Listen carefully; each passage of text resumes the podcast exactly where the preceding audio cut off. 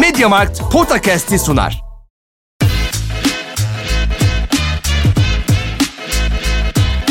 Potakast. Kaan Kural ve Orkun Çolakoğlu'yla NBA gündemine haftalık bir bakış.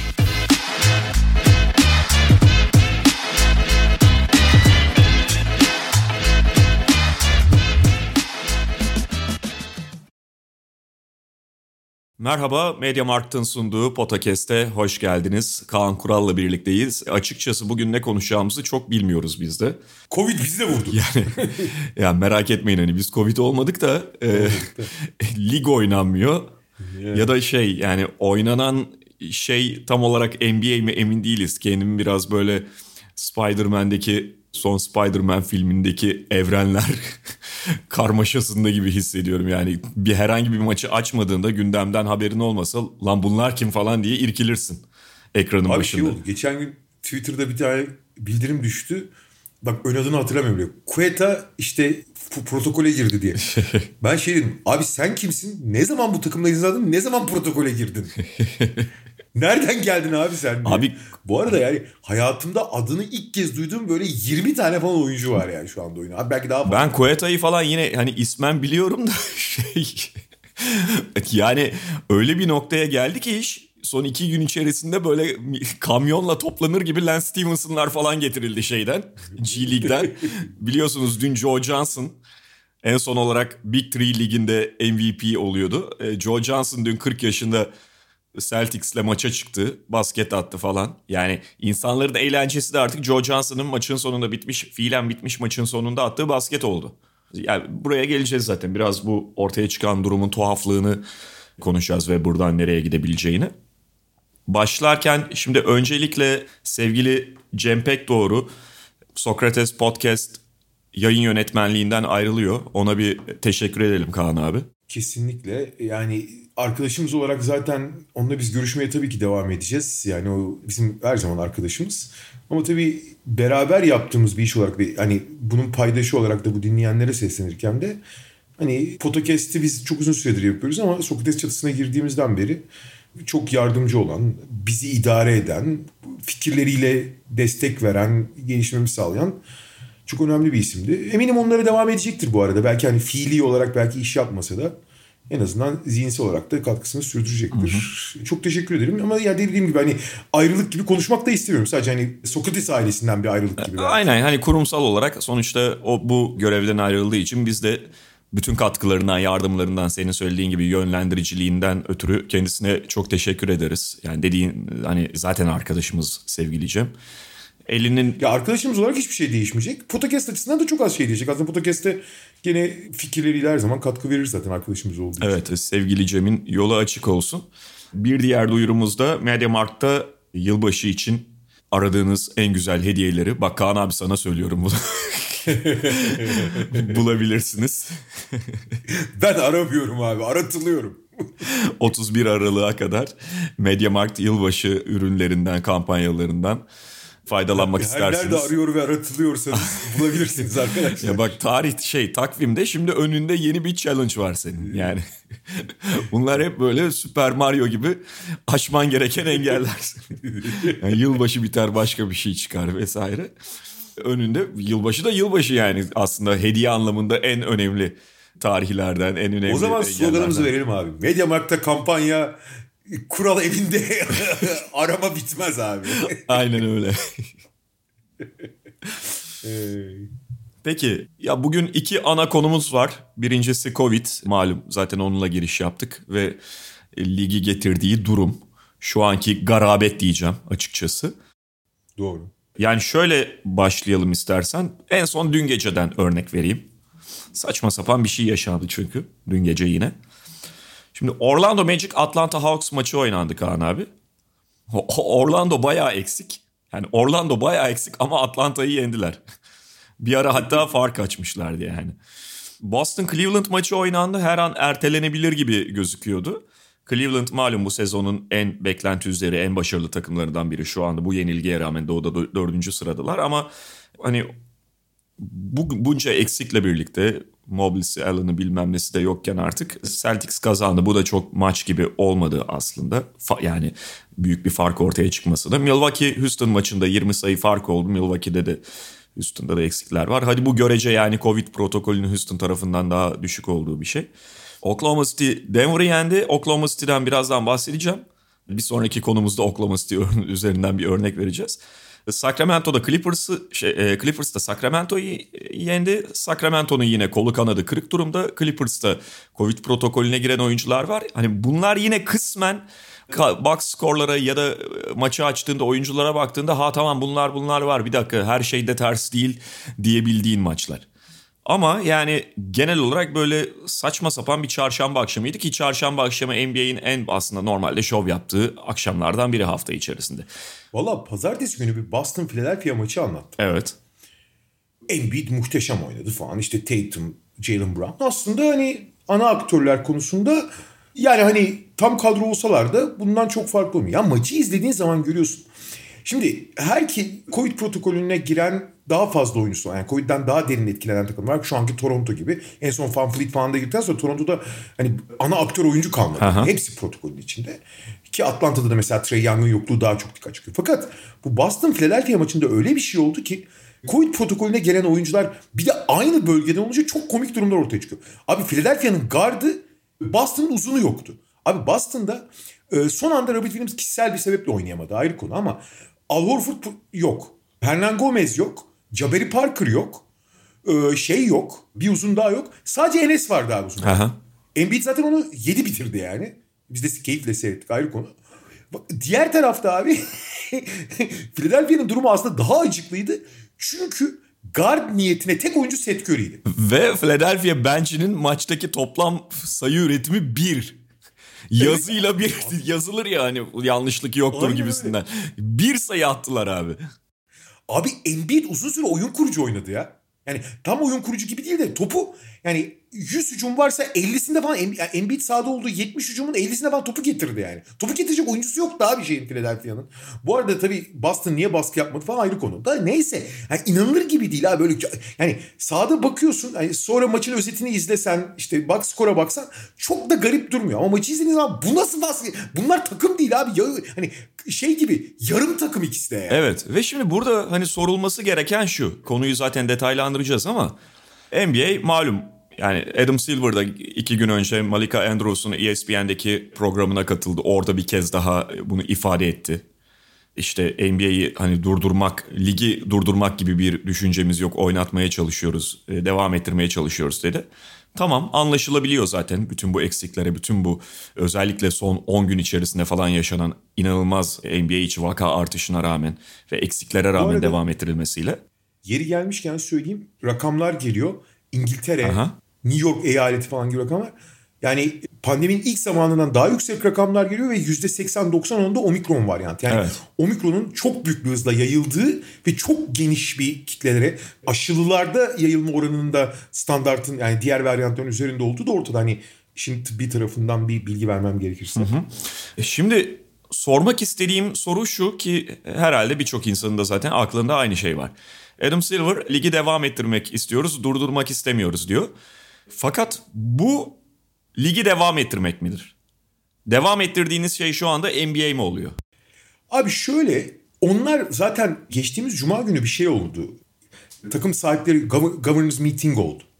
Ve orada şey kararı çıktı. Yani geçtiğimiz iki yılki deneyimlere bakarak abi ne olursa olsun bir lig oynansın. Yani sokaktan adam toplayın gene de oynatın. Senin söylediğin konu yani sorduğun soru en kritik soru. Abi devam ettirelim etmesine eyvallah da yani devam ettirme kararı. Şimdi bu şekilde mi devam edeceğiz? Bence orada zaten ciddi bir şey var. Ayrım var. Şimdi ne olursa olsun işte eksik maç yani biliyorsun NBA'de zaten 82 maçı tamamlamak gibi gaye şey de yok. Zaten esas mücadele playoff'ta olacağı için bir şekilde maçlar oynansın diyor. Ama bu sırada oynanan maçların böyle tuhaf olması bir NBA'in değerini çok azalttığı gibi iki son derece dengesizlikler de yaratıyor. Yani Covid protokolüne giren takımların çok zorlanması falan bir tarafı. Artı hani sahada oynanan şey senin de söylediğin gibi NBA değil. Fakat burada anladığım kadarıyla verilen karar şu olmuş. Lan anladığım kadarıyla değil ortaya çıkan sonuçta belli oluyor bu.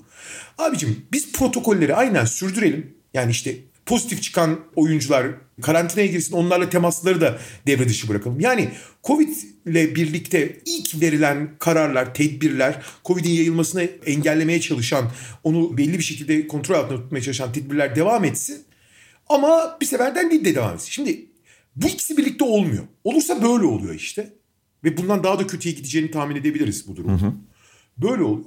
Fakat diğer tarafta bu ya, ya şey yapacak. Burada ikisi bir arada olmuyor. İkisini bir arada yani vereceğin kararın şu olması lazım. Ya böyle gitmeyelim. Bu protokolleri biraz gevşetelim ki önümüzde bir NFL örneği var abi. NFL'de mesela daha gevşek. Çift aşılı olanlar semptomatik değillerse temaslı kabul edilmiyorlar mesela. Atıyorum mesela şey Toronto'daki olay. Toronto'da kim pozitif çıktı hatırlamıyorum. Zaten onu da açıklayamıyorlar. Tıbbi şeyler, kişisel verilerin korunması sebebiyle. Ama pozitif çıkmayan oyuncuları yani temaslı olduğu için protokolü geldiğinde protokolü sokmamak gibi bir durum olabilir. O zaman şu anda yaklaşık 90 mıydı protokolde olanlar? 90 değil 10-12 kişi olur. Çünkü ilk açıklandığında 40 kişi protokoldeyken 3 tane pozitif vaka vardı. Temaslılar yüzünden oynatılmıyorlardı. Ya tema, aşılı olduğu sürece temaslı olanları şeyde oynatmasına izin vereceksin. Hı hı. Yani Covid'i hafife alacaksın diyelim. Ki zaten pek çok kişinin biraz ümidi, biraz tahmini omikron varyantının çok daha şey olmasına rağmen, agresif bir şekilde yayılmasına rağmen şu ana kadar ilk gelen raporlarla işte şey yoğun bakım oranlarının falan çok daha hafif geçtiği yönünde. Özellikle çift aşılıların da hemen hemen hiç semptom göstermediği yönünde. Ya böyle yaklaşacaksın ya da abi böyle oynatmayacaksın ligi yani. Hani 8 eksikle falan sağlık takım sahaya çıkarmayacaksın yani. Öyle abi yani şu an ortaya çıkan şeyi yani bu maçları bu oyuncularla oynatmak yerine ligi durdur. Yani oynatma şey yap mesela illa maç falan şey ne bileyim işte orada bilet sattık vesaire bir şekilde yayın sözlerimiz var ya da takvim problemlerimiz var diyorsan ya hakikaten mesela şey yap bir simülatörle bilgisayara falan oynat onu yayınlat bunun kadar anlamlı olur zaten. Bu, bu, bundan abi, daha anlamsız olmaz. Liglerin de rıza, şey o takımların da rızasını al. Yani sen G League'den random adamlar toplayacağına gel istersen böyle yapalım falan de. Ne bileyim kura çek. Her neyse sallıyorum. Tabii ki fantezi yapıyorum da direkt, yani. Bundan daha anlamsız maçı, olmayacak. Direkt maçı iptal et abi. İşte takımların bir kısmı 60 maçta bitirsin. Bir kısmı 70 maçta bitirsin. Evet. Zaten galibiyet yüzdesi üzerinden hesapladığın için bir şey de fark etmez. Öyle bitir ligi yani. Hani ligi bitirmekse derdin. Şu maçı şöyle oynatmak olmasın ama der. Yani ligi durdurmayacaksın. Tamam durdurma.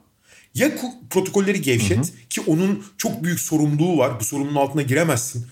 Acayip büyük tazminat davalarının açılmasını bir kere bırak. İnsanların hayatını riske atamazsın ne olursa olsun. Yani omikronun ya omikronda da bir numara yok ya korkmuyoruz diyemezsin. Yok öyle Doğru. Bir. Artı orada ki öyle bir pardon abi. Son büyük çok derece sorumsuzluk olacak gibi öyle bir şey yapamazsın. Ama abi maçı oynatmaya. Orlando Atlanta maçını oynatma mesela. Atıyorum şey maçını oynatabilirsin ya. Dünkü maçlardan örnek vermem gerekirse şey maçını oynatabilirsin tamam mı? Oklahoma City Denver maçını. Ama Orlando Atlanta maçını oynatma abi. Bu sorumluluk konusunda şunu da eklemek isterim. Yani Amerika'daki politik iklimde NBA'in ayrı bir üzerine binen şey de var. Malum NBA biraz işte o mavi eyaletler denen demokratların yoğunlukta olduğu eyaletlerin sporu ya da onların daha benimsediği spor lig olarak bilindiği için ve böyle bir tarafı var hakikaten. Demografik olarak da öyle yaş grupları yani daha gençlerin, Aynen. daha liberallerin daha çok takip ettiği. Siyahların vesaire. Takım sahipleri de öyle abi. Yani en fazla demokrat takım sahibi gene profesyonel sporlarda şeyde NBA'de. Aynen ve direkt olarak hani e, NFL'le bu yönden bir çatışması, bu somut bir çatışma olmayabilir ama bir tarafta NFL'le bir karşıtlığı da olduğu için üzerine otomatikman binen bir politik sorumluluk da var NBA'in.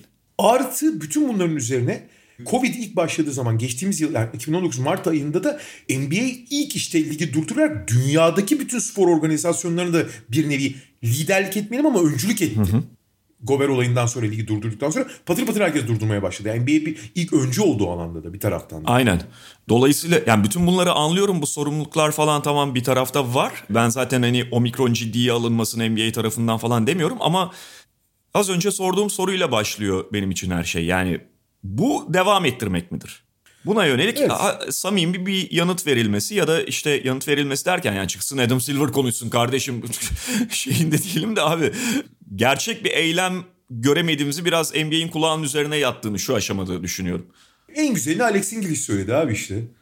Yani ben de bir, işte Alex English'i tanımayanlar var. 80'li yılların Denver'ın efsane forvetlerindendir. Çok da benim eskiden sevdiğim oyunculardan biriydi.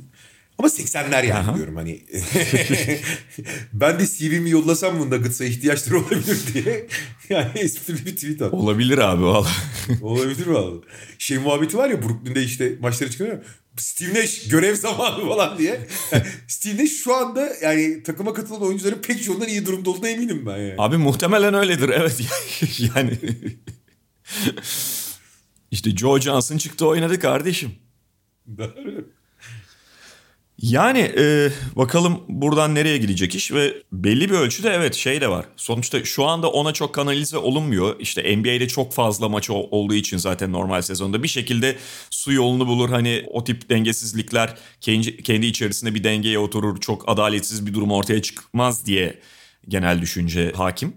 Ve dediğim gibi şu anda gündem de değil ama aslında yani tepeye oynayan takımlar için bu söz konusu olmayabilir ama ucundan playoff'a oynayan hesabı ona yönelik olan ya da olacak olan takımlara bir adaletsizlik de getiriyor bu. Yani o, o şu anda bak konuşulmuyor bile. Yani Doğru artı şöyle bir şey oluyor abi. Yani doğal olarak yani şimdi senin de yani senin söylediğini tekrar etmeyeyim ama çok fazla maç olduğu için hani dengeyi buluyor bir şekilde doğal olarak. Fakat şöyle adaletsizliği işin içinde. Mesela bir takım çok ciddi bir Covid problemi yaşıyor. Birkaç maçı erteleniyor. Mesela Brooklyn'in olduğu gibi. Sonra mesela birkaç maçta karşılaşıyor. Rakipte de çok ciddi Covid problemleri var. Bu dönemi minimum hasarla geçebiliyor. Fakat başka bir takım Covid problemine giriyor. Sürekli yani bütün maçları minimum standartta oynamak zorunda kalıyor. Aha. Maçları erteleniyor ve Covid'den çok etkilenmeyen takımlarla oynayıp perişan olabiliyor bir taraftan. Yani bu Covid dönemini nasıl geçir yani ertelenmesi veya rakiplerin aynı problemde yaşayıp yaşamaması da çok belirleyici olabiliyor yani bir taraftan. öyle yani şimdi atıyorum bir örnek vereyim. New York Knicks şu anda Doğu Konferansı'nda 12. sırada. Yani sezon başından beri yaşadıkları problemleri zaman zaman biz de burada konuştuk ve sadece şu anki gibi Covid bağlantılı şeyler yaşamadılar. Başka sakatlıklar var. İşte en son Derrick Rose'un ayak bileği ameliyatı olması gerektiği ortaya çıktı. İki ay o olmayacak vesaire vesaire. Ama New York Knicks'in şu bölümdeki eksikliği ve zaten hani gözüken o ki onlar play-in'den falan tutunmaya, oraya tutunup girmeye çalışacaklar içeriye. Onlar için gerçekten belirleyici olabilir. Şu dönemdeki eksiklikleri, bu eksiklerle zaman zaman maça çıkmak zorunda kalmaları vesaire. E abi ben sana oradan devam edeyim konuyu. New York dedin değil mi? Puan cetveline bakıyorsun. Bir üst sırada kim var New York? Atlanta. 11. sırada. Atlanta. Atlanta sezon başında beklentilerle ilk dördüncü 3-5 arası bir yere yazılıyor. Aha. Kötü başladılar evet. Fakat tam hani iç saha ağırlıklı bir takım geldiğinde Trae Young çok iyi oynarken falan biraz bir toparlanma sürecine girmişlerdi. Tekrar belki üst sıraları zorlayacaklardı. E şu anda ne durumdalar? E onların bir üst sırasında kim var abi? Toronto ki onlar yani bir anda abis çıktık lan oldu. yani daha Oldu aşağıdayken. fakat abi sen kimsin diye birbirine bakıyorlar yani sahaya çıkan Evet maçlarda. evet ve onlar da şimdi önümüzdeki dönemde yani maçları oynanabildiği takdirde bundan ötürü kayıplar yaşayabilirler. Yani zaten çok çok iyi bir takım değil ama ekstra güçsüz hale gelecekler. E bir üst sıradaki takıma bakıyorsun onlar. Şu anda hani play'in içine girdi. 9. sırada. Bu sezon sürpriz yapan çok eğlenceli. Savunma işiyle pek alakası olmayan ama hücum anlamında çok özel bir yer yapmış Charlotte. Aha. Paramparça oldular abi. Evet. Yani e, Kimse kalmadı. buradan E devam ediyorum abi. Bir üst sıralara çıkıyorum devam ediyorum. Boston'la Philadelphia biraz evvel bahsettik. Birinin uzunu kalmadı birinin kısası kalmadı. öyle yani.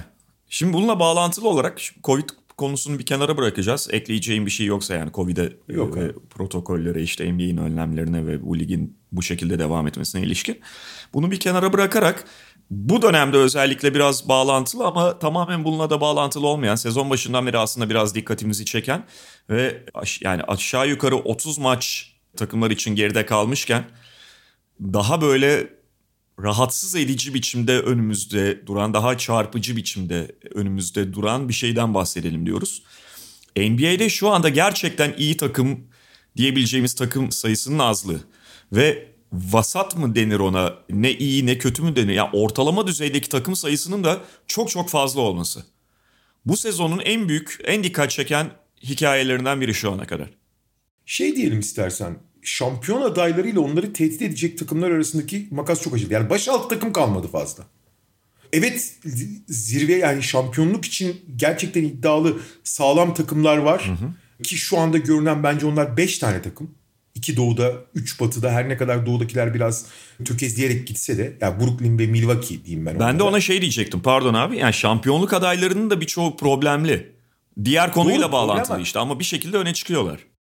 Ama abi onlar şampiyonluk adayı olduğunu gösterdi. Diğer tarafta da Phoenix, Golden State ve Utah var. Bunlar da belki Golden State biraz çok çok ekstra geldi buralara. Ki Klay Thompson geldikten sonra belki de daha da iyi olacaklar. Ama sezon başında, daha doğrusu sezon başında değil, son döneme kadar Covid'den bağımsız konuşuyoruz bunu. Covid'in etkilediği zirve takımları da etkiliyor. Brooklyn başta olmak üzere. Fakat Covid'den bağımsız olarak bu takımları normalde bu takımlara daha yakın gözüken başaltı hatta bunların yanına gelmesi beklenen özellikle Doğu için konuşayım. Doğu'nun orta bölümü çok güçlendi diye bahsediyorduk ki öyle gözüküyordu. Ama bu Doğu'nun ortası ki Batı için de geçerli. Batı sezon başından beri böyleydi. Bence Doğu son bölümde biraz daha öyle oldu. Abi 3 ila 10, 12. sıra arasında yani işte playoff'a iddia üst sıralarda giren, play-in yarışında olanlar falan dediğimiz takımların hepsinin evet bu takımlar zaten çok iyi takımlar olsaydı şampiyonluk adayı olurlardı ama onların defoları güçlü yanlarından daha öne çıkmaya başladı. Ve bu yüzden de bu orta direk ya da başaltı yukarıyı tehdit edebilecek dediğimiz takımların hepsinin defoları daha da belirgin ve daha sınırlayıcı hale gelmiş durumda gözüküyor. Öyle. Şimdi yani mesela doğudan başlayarak genel tabloya bir bakalım istersen Kaan abi. Tamam Brooklyn zaten şampiyonluk adayı olarak sezona girdi. Hatta Kyrie Irving krizi başlamadan önce herkesin net favorisiydi. Brooklyn Nets ve şu ana kadar da evet Kyrie problemi işte kadrodaki diğer başka problemler geçmiş yakın geçmişte onları konuşmuştuk zaten. Ama bütün bunlara rağmen de onun lideri durumunda Brooklyn Nets. Çok çok da etkileyici gözükmemesine rağmen. E, Chicago Bulls zaten eksik kaldıkları dönemlere, e, maçlara rağmen 19-10'la onlar da ikinci sırada. Onları da bir kenara ayıralım. Milwaukee az önce belirttiğimiz yani şampiyonluk adayı ama belli problemler yaşayan, e, çok fazla sakatlık, Covid protokolü vesaire eksiklik yaşayan takımlardan biri. Bir şekilde onlar da ilk üç içerisinde yer alıyor. Cleveland beklentileri aştı. Şimdi buradan itibaren biraz iş değişiyor. Miami çok iyi başladığı sezonda çok fazla problem, sakatlık problemi yaşadı. Adebayo, Butler diye başlayıp ondan sonra rotasyon oyuncularına kadar uzanan problemler. Şu anda iyi bile gittikleri söylenebilir son haftalarda. Başrol oyuncuları olmaması. Olmamasına rağmen ki zaten hani Miami'nin sezon başındaki en büyük problem olarak kadro darlığı gösteriliyordu. Hani bu takımın gerçek bir şampiyonluk adaylığıyla önündeki en büyük engelin hani rotasyona bir 8. bir 9. oyuncu dahil edebilecekler mi? Bu olduğunu söylüyorduk. Şimdilik onu aşmış durumdalar. Washington çok iyi başladığı sezonda berbat durumda devam ediyor. Bal kabağına dönüştüler. Öyle son bir ayda darmadağın ve yani öyle bir dönüşüm yaşadılar ki sezon başında ligin en iyi 4-5 savunmasından biriyken son bir aya falan baktığında ligin en kötü 5 savunmasından biri haline gelmiş durumda Washington Wizards. Özüne döndü diyebiliriz. Öyle oldu. Yani ya da hani ortada bir yerde ama tuhaf bir böyle istikrarsızlık, dengesizlik hali. Philadelphia evet hani onların da Bu arada yeri gelmişken söyleyeyim. Washington sezonu 13 başlamıştı. Daha sonra 6-12 devam ediyorlar. Evet 6-12 feci, feci bir derece abi. Bu bir de son işte Utah falan yenmiş halleri yani. Orada bir sürpriz galibiyet de aldılar.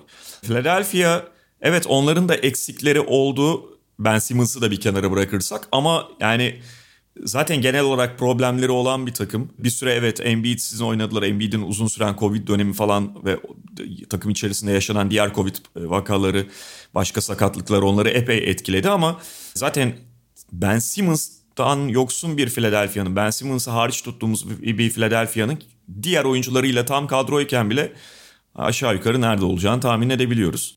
Tabii orada şey de büyük hayal kırıklığı bu sene. Tobias Harris. Evet. Yani ana skora yani skoru sürükleyecek oyuncular şimdi Ben Simmons bir tarafa bırakırsak skoru sürüklemesi beklenen en azından şimdi skoru sürüklemek illa takımın en önemli oyuncusu olması gerekmez ama en önemli rollerden biri.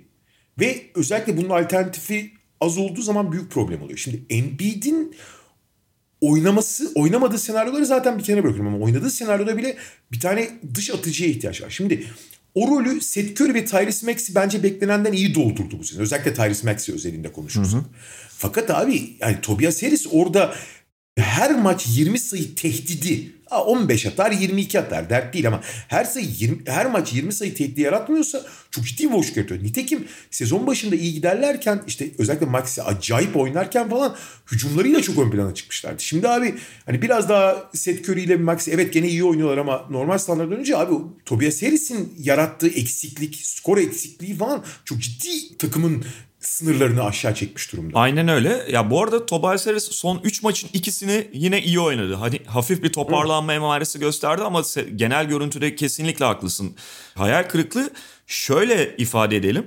Sayı ortalamasına baktığında geçen sezon 19.5 olan sayı ortalaması bu sezon 18.8 yani oraya bakınca çok problem yok gibi gözükebilir ama yüzdelere baktığınızda görüyorsunuz esas problemi. Yani 3 sayı yüzdesi geçen sezon %39 iken bu sene %32'ye inmiş durumda. Genel isabet %51'den %46'ya, serbest atış %89'dan %84'e. Ve o bireysel tehdit konusunda da falan da çok gerilemiş evet. gözüküyor yani sahada. E Boston Celtics zaten sezon başından beri en böyle bir türlü istikrar yakalayamayan takımlardan biri. Onlarınki de biraz yaşadıkları sakatlıklardan falan bağımsız. Tam kadroyken de aynı görüntüde Boston Celtics. Valla ben özellikle son dönemde arka arkaya Boston maçları anlattım. Birkaç maçında seyrettim de. Yani ben sezon başından sonra belli şeylerin toparlanacağını düşünüyorum. Abi Boston kadar ciddi bir sağ dışı problem yaşayan takım yok şu anda bence. Yani belli ki oradaki bütün bağlar, bütün inanç falan kaybolmuş. Hı hı. Ben sezon başında biliyorsun Tatum'a çok kızıyordum. Çok kötü başlamıştı. Tatum bu arada çok forma girdi. Geçtiğimiz hafta haftanın oyuncusu seçildi zaten. Bayağı kabul edilebilir yüzdelerle çok iyi olduğunu iddia etmeyeceğim ama Aha. kabul edilebilir yüzdelerle 30 küsür sayı atıyor. Rebound, asist falan. Hani gayet süper yıldız performans sergiliyor. Jalen Brown döndü falan filan. Fakat abi maçları seyrettiğinde zaten bunu şeye de yansıyor. İki maç kazanıp üç maç kaybetlerine 20 sayı önde girdikleri son çeyreklerde maç verip işte 17 sayı geriden girip maç kazanmalarında da görebilirsin. Abi bu takım bu sadece Marcus Smart'ın yarattığı biliyorsun o bir kriz vardı ya işte e, herkes C'lere topukluğun gideceğini biliyor. Ben köşede duramam falan filan deyip hı hı. hani nedense kendini bir hücum yıldızı gibi görme başlangıcı e, ve sadece bununla kaynaklı değil yalnız. Abi bu takımda takıma, takım arkadaşlarına, yapılan işe bir arada oynamaya inanç kalmamış. Şimdi bu takımın çok temel bir sorunu var. Tamam mı? Onu biliyoruz zaten. Bu Kemba Walker devre dışı kaldığında, takımdan ayrıldığından demiyorum. Yani e, e, dizleri ağrımaya başladığından beri o problem devam ediyor. Yani hazırlayıcı çok az. Pozisyon hazırlayan. Hı hı. Bitiren çok. Yani Tatum, bu Brown başta olmak üzere. Bitiren çok. Hazırlayan çok az. Al Horford'un işte Josh Richardson'a yani bu sene yapılan eklemelerin ona kısmen yardım ettiğini görüyoruz ama kısmen. Schroeder mesela hiç oyuncu değil. Schroeder delici çünkü. Fakat bu temel bir problem. Bu takım oyun akışını falan çok etkiliyor. Bunun yan etkilerinin de çok yüksek olduğunu kabul ediyorum ben. Fakat genel itibariyle abi Boston'da şey havası var ya. Bu eski Minnesota havası çok fazla var. Yani bir kere hücumun temelde daha doğrusu oyunun temelde yapmaya çalıştığı şey nedir? Amacı kolaylaştırmak. Yani Jason Tatum üçlük atacak. Mümkünse boş ve istediği yerden atsın değil mi? Bu kadar yani. Hani temel budur. Hani asıl amaç. Buna giden yollar farklı olsa. Abi Boston sürekli bir şeyler oynuyor. Ama rakipten hiçbir avantajı alamıyor. Çünkü keskin oynamıyorlar. Yani mesela ligin en çok drive and kick oynayan takım. Yani penetre üzerinden köşe şütörleri bulan. Abi şimdi onu keskin yapmak var. Yani çabucak girip savunmayı üzerine çekip mermi gibi bir pas verip ve rakibin şut cebine yani tam şutu atabileceği ritmini bozmadan atabileceği pas vermek var. Aheste aheste girip yalandan verip işte savunma tam gelmeden savunmanın geri gitmesine izin verip iyi bir noktaya atmadan vermek var. Abi Boston'da sürekli bu var ya. Sürekli kalitesiz atış kullanıyorlar. Ha özellikle Jalen Brown, Jason Tatum ikilisi çok yetenekli oldukları için bu kalitesiz atışları iyi yüzlerle bitirebiliyorlar. Bazen göze batmıyor. Ki maç içinde bazen tetiklendikleri zaman iyi akıcılıkta sağlayabiliyorlar. Fakat abi bu dediğim gibi eski Minnesota gibi yani gerçekten abi oynayalım da bitsin hali çok fazla var aslında. Ve inanamıyorum yani Marcus Smart'ın bazı tercihlerine, sağdaki duruşuna. Marcus Smart dediğin adamın enerji dışarıya şey yap, radyoaktif bir etki yapması lazım. Abi Boston hali hakikaten çok kötü ya. Yani ben bu kadar oyna yani zorla oynuyormuş bir yerler. Bana sorsalar yani Türkiye Ligi takımı olsa tamam mı Boston Celtics? İki maçını izlesem şey derim. Abi bu adamlar yazık 4 aydır para alamıyorlar belli derim. Hı hı. Acil takas lazım. Ama çok acil abi. Çok acil. Ama ve yani köklü bir değişiklik lazım abi. Ve şimdi mesela ben genelde bakıyorum insanlarla konuşurken forumlarda falan da ya yabancıların konuşmasına bakıyorum. Doğal olarak böyle durumlarda biraz Çok doğal bir süreçtir bu ki %90 oranında da geçerlidir. Koça yönelirsin tamam mı? Hani. Yudoka yeni koç işte hani bu takımı yeterince e, motive edemiyor, idare edemiyor, doğru sistemleri kuramıyor vesaire diye. Bunun kısmi doğruluğu var. Koçun öyle ya da böyle sorumluluğu var. Fakat abi şu anda yani maçı izleyince görüyorsun Yudoka'nın sorumluluğu olmasına var ama baş sorumluluğu değil abi. Yani bu takım şeyini kaybetmiş. Birlikteliğini kaybetmiş abi. İnancını falan kaybetmiş ve çok ciddi değişiklik lazım. Yani ben artık yani Jason Tatum'la Jalen Brown çok değerli oyuncular. Çünkü o pozisyon ve o rol NBA'de en çok aranan rol olduğu için onları ayırmak problem. Onları ayırmak gerekebiliyor belki. Ama Marcus Smart'ın kesin gitmesi lazım artık abi. Yani çok köklü bir değişiklik lazım bu takımda. Evet burada tek problem tabii Marcus Smart'ı falan da takas etmek kolay değil. Yani Değil işte abi o konu. yani takas gerekiyor ama takası nasıl yapacak Boston Celtics? Yani Jalen Brown'u Jason Tatum'u zaten bir kenara ayırdıklarını aşağı yukarı tahmin edebiliyoruz. Jason Tatum dışındaki oyuncuların yani Jalen Brown'un da tamamen dokunulmaz olduğunu zannetmiyorum ama onun için de epey karşılık isteyecektir Celtics. Dolayısıyla şu anda çok konuşulan bir şey olduğunu düşünmüyorum. Esas onların elden çıkarmak istediği oyuncularsa ya burada öncelikle de Marcus Smart öne çıkıyor. Ve Onu onu takas etmek o kontratla ve şu son haliyle birlikte kolay değil tabii ki. Değil. İşin ilginç yanı abi aslında yani oyuncunun profili, takım için önemi vesaire göz ardı ediliyor olsa yani tamamen atıyorum dışarıdan bir müdahale yapan bir, biri gelse Jason Tatum'u takas eder abi. Çünkü en problemli Smart da öyle gerçi de yani Smart'la birlikte en problemli karakteri o yani. Bu arada harika oynuyor yani hiçbir şey denemez. Oyun total etki şeyine işte verimine falan filan. Fakat takımın yaşadığı bu bunalım hali, negatif enerji halinin e, baş kahraman durumda Jason Tatum. Evet olabilir ama şöyle bir şey de var. Her ne kadar Danny Ainge dönemi devam etmese de Celtics'te artık o da Utah'ta. Şöyle bir problem var yani bence Jalen şey e, Jason Tatum'u takas etmeyle ilgili. Bu bir yenilgi kabulü. Tabii tabii. Yani sadece bu sezona dair değil. Celtics açısından gerçekten çok kolay alınamayacak, kolay bir karar kolay yutulamayacak bir hap o. Yani son 5-6 yılına bakalım bu takımın. İşte Jason Tatum, önce Jalen Brown ardından Jason Tatum draftlarıyla onlar üzerinden bir yeniden yapılanmaya başlandı. Aynı anda işte salary cap'te yer açılmıştı. Oraya Kyrie Irving'ler, Gordon Hayward'lar geldi. Şimdi ikisi zaten gitti. Ve tamamen Celtics'in tasarrufuyla falan değil. Onların beklediğini veremeyerek gittiler. Kyrie Irving'le yollar hani ayrıldı bir şekilde olmadı o kimya. Gordon Hayward'ın sakatlıkları vesaire onunla da artık Celtics devam etmeme kararı almıştı. Ama aynı dönemde takıma katılan ve çatı şey e, temel olması beklenen bu oyunculardan da vazgeçersen bu acayip bir şey yenilgi kabulü. Bu sezon bu yıllara damga vurması beklenirken bu takım. Artı Jason Tatum'un oyuncu profili olarak falan en üst profil olması yani süper yıldız sınıfında bir sınırında bir oyuncu olması bir yana Jason Tatum aynı zamanda bir yani Boston Celtics denildiği zaman ilk akla gelen oyuncu simge oyuncu konumuna geçmiş durumda. İki Markel Fultz'un yerine seçilerek yani Boston'ın son dönemde kazandığı en büyük zafer ve en büyük başarı hikayesi bir taraftan da. Evet, evet. Yani işte ondan ayrılmak hakikaten kolay değil bu anlamda. Değil değil. Ben hani olacağından söylemedim zaten. Onu da bir taraftan anlayabiliyorum. Peki hani Celtics'i de bu şekilde ara bir Celtics bölümü yapmış olduk. Buradan devam edelim. Şimdi Toronto'ya dair bu e, baş... Abi ara yaptık çünkü yani şöyle söyleyeyim. Ya ben çok uzun zamandır bir takımı izlerken bu kadar ya o, yuh dediğimi hatırlamıyorum yani. Yok doğru haklısın. Bu başlık altında devam edersek Charlotte işte biraz önce bahsettiğimiz gibi onlar da yaşadıkları Covid eksiklikleri nedeniyle çok yara aldılar. İyi gittikleri bir sezonda bir anda sarsıldılar. Biraz daha bunun ötesinde olabilirdi Charlotte. Toronto'yu tam bu başlık altına dahil etmiyoruz. Yani Toronto işte zaten bizim playoff hatta play-in mücadelesi içinde olmasını beklemediğimiz bir takımdı.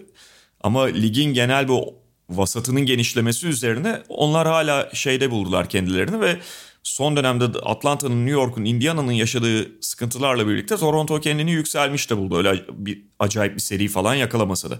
Esas burada tabii dikkat çekenler Atlanta ve New York. Hatta Indiana.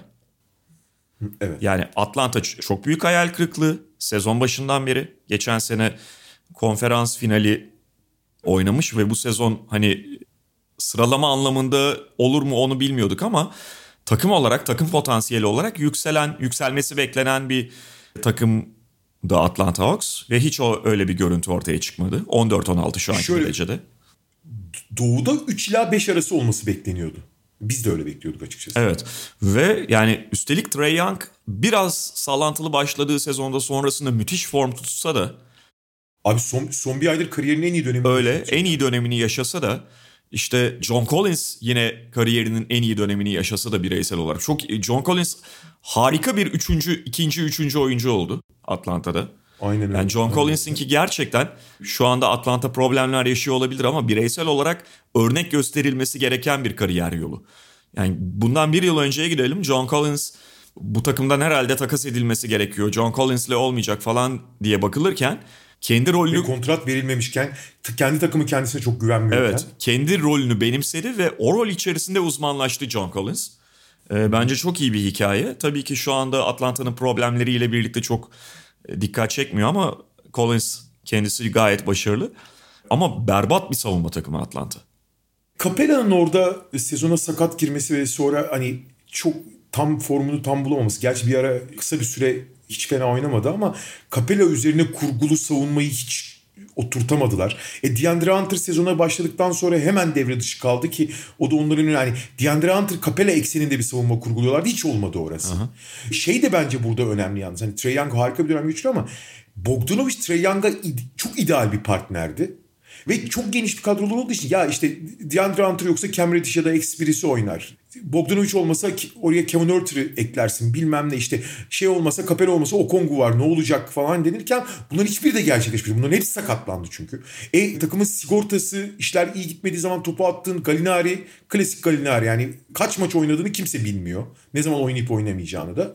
Ama bütün bunlar hani yan sebepler birleştiği zaman takımın bir devamlı yani sezona kötü girdikten sonra bir devamlılık hiç sağlayamadılar yani. New York yani onlardan daha fazla bahsettik geride kalan podcastlerde bu sezon ama e, savunmaları çok geriye gitti. Randall'ın Aşırı geriye. Randall'ın durumu çok kaygı verici ve işte Kemba Walker'dan beklediklerini tam olarak bulamadılar. Bu arada hani Kemba Walker'ın rotasyon dışında kalıp ondan sonra mecburen tekrar rotasyona dahil edilip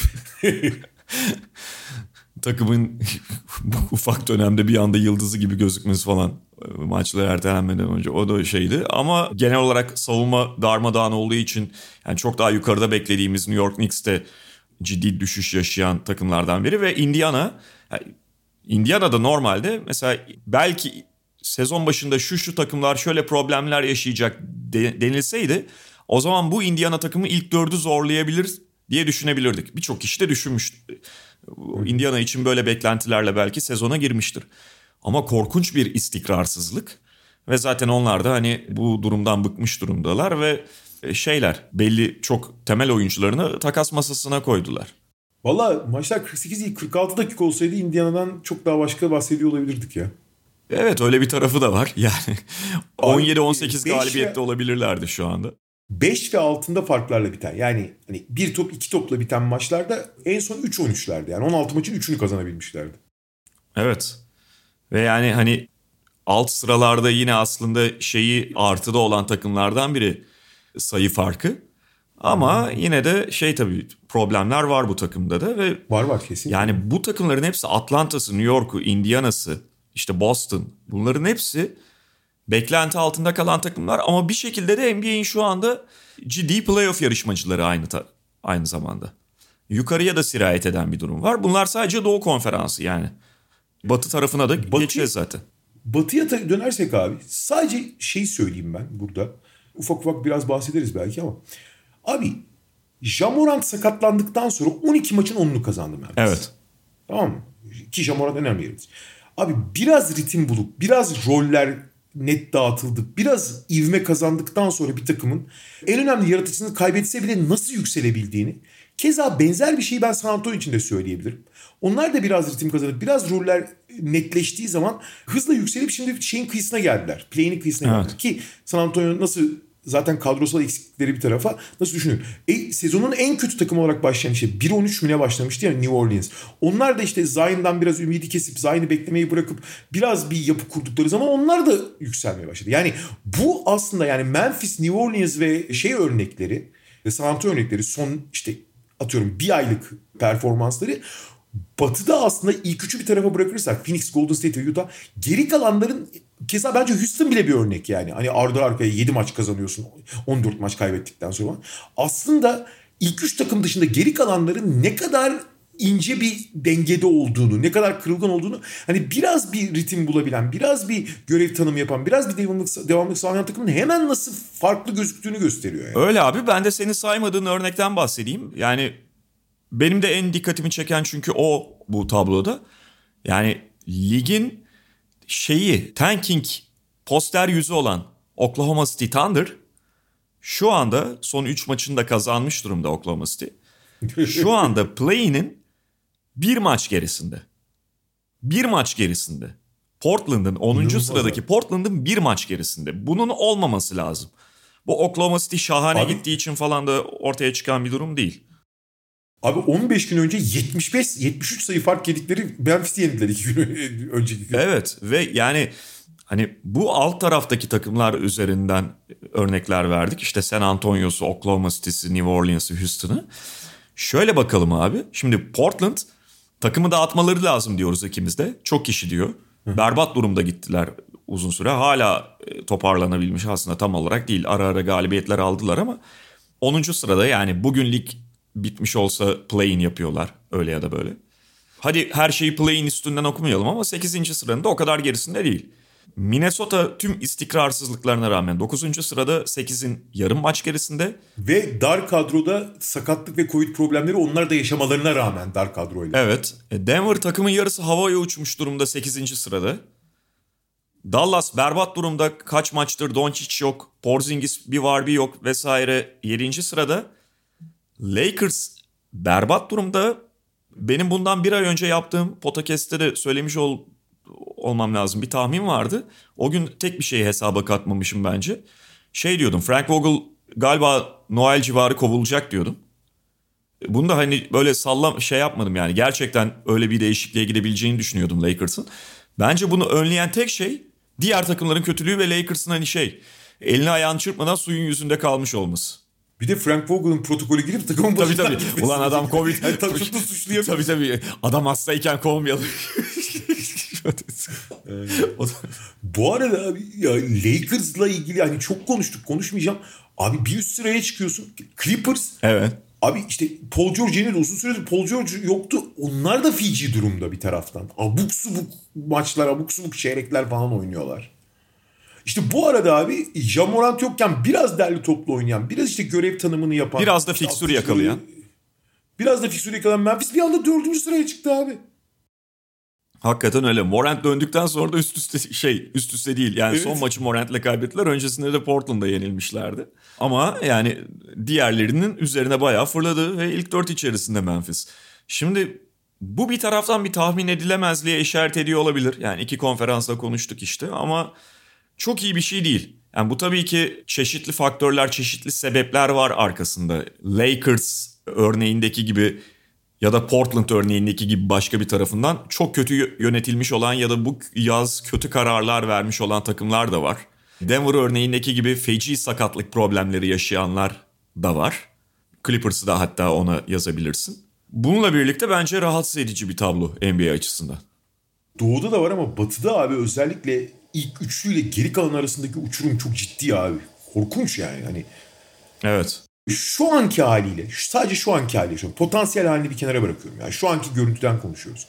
Abi Phoenix, Golden State ve Utah'ın herhangi bir takım takıma karşı bir playoff serisi oynasa ha, 4-2 bitmesi mucize olur. Yani 4-1, 4-0 biter hepsi gibi gözüküyor.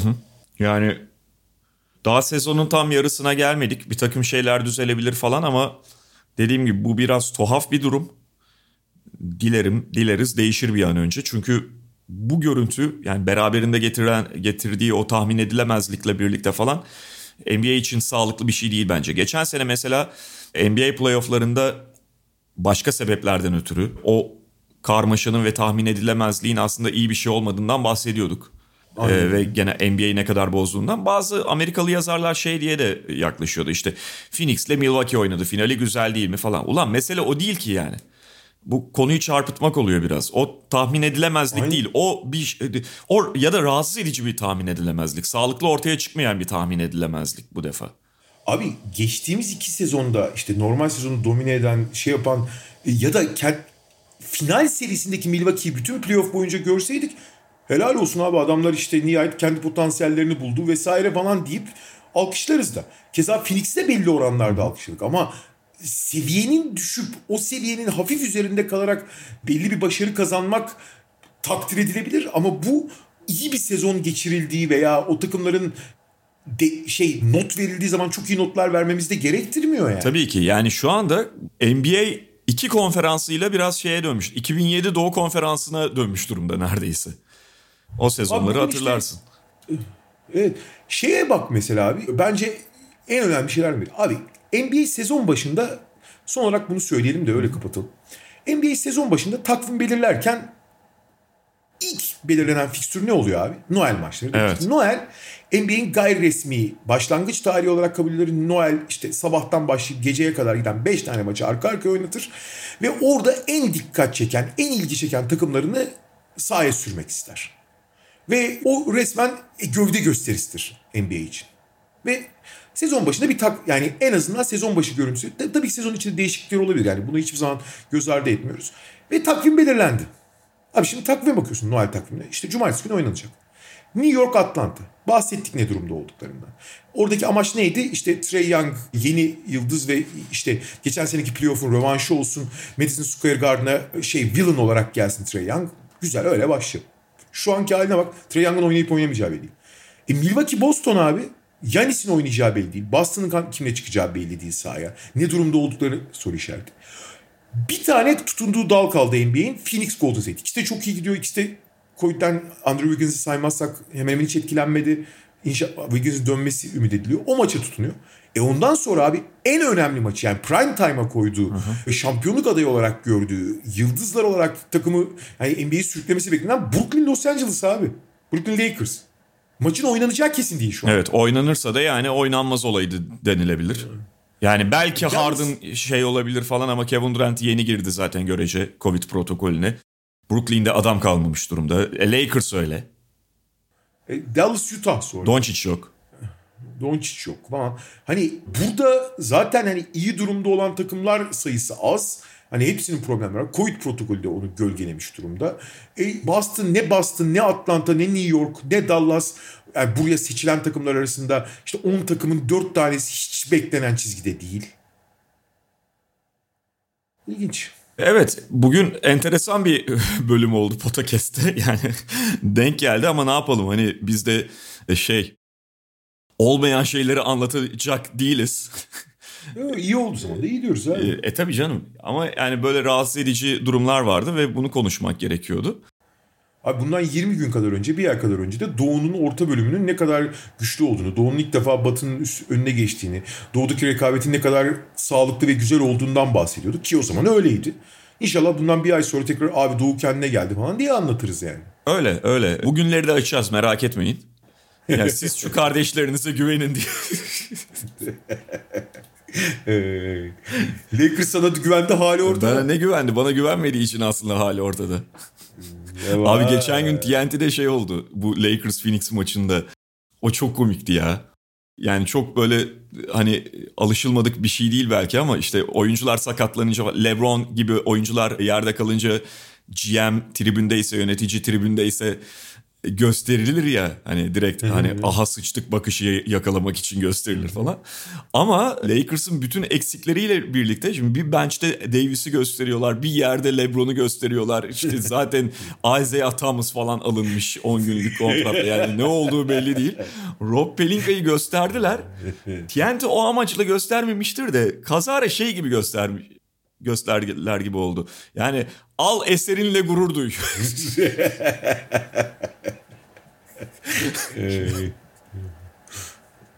Neyse evet Mediamarkt'ın sunduğu podcast'ten bugünlük bu kadar diyoruz. Haftaya tekrar görüşmek üzere. Hoşçakalın. Hoşçakalın. Mediamarkt Podcast'i sundu.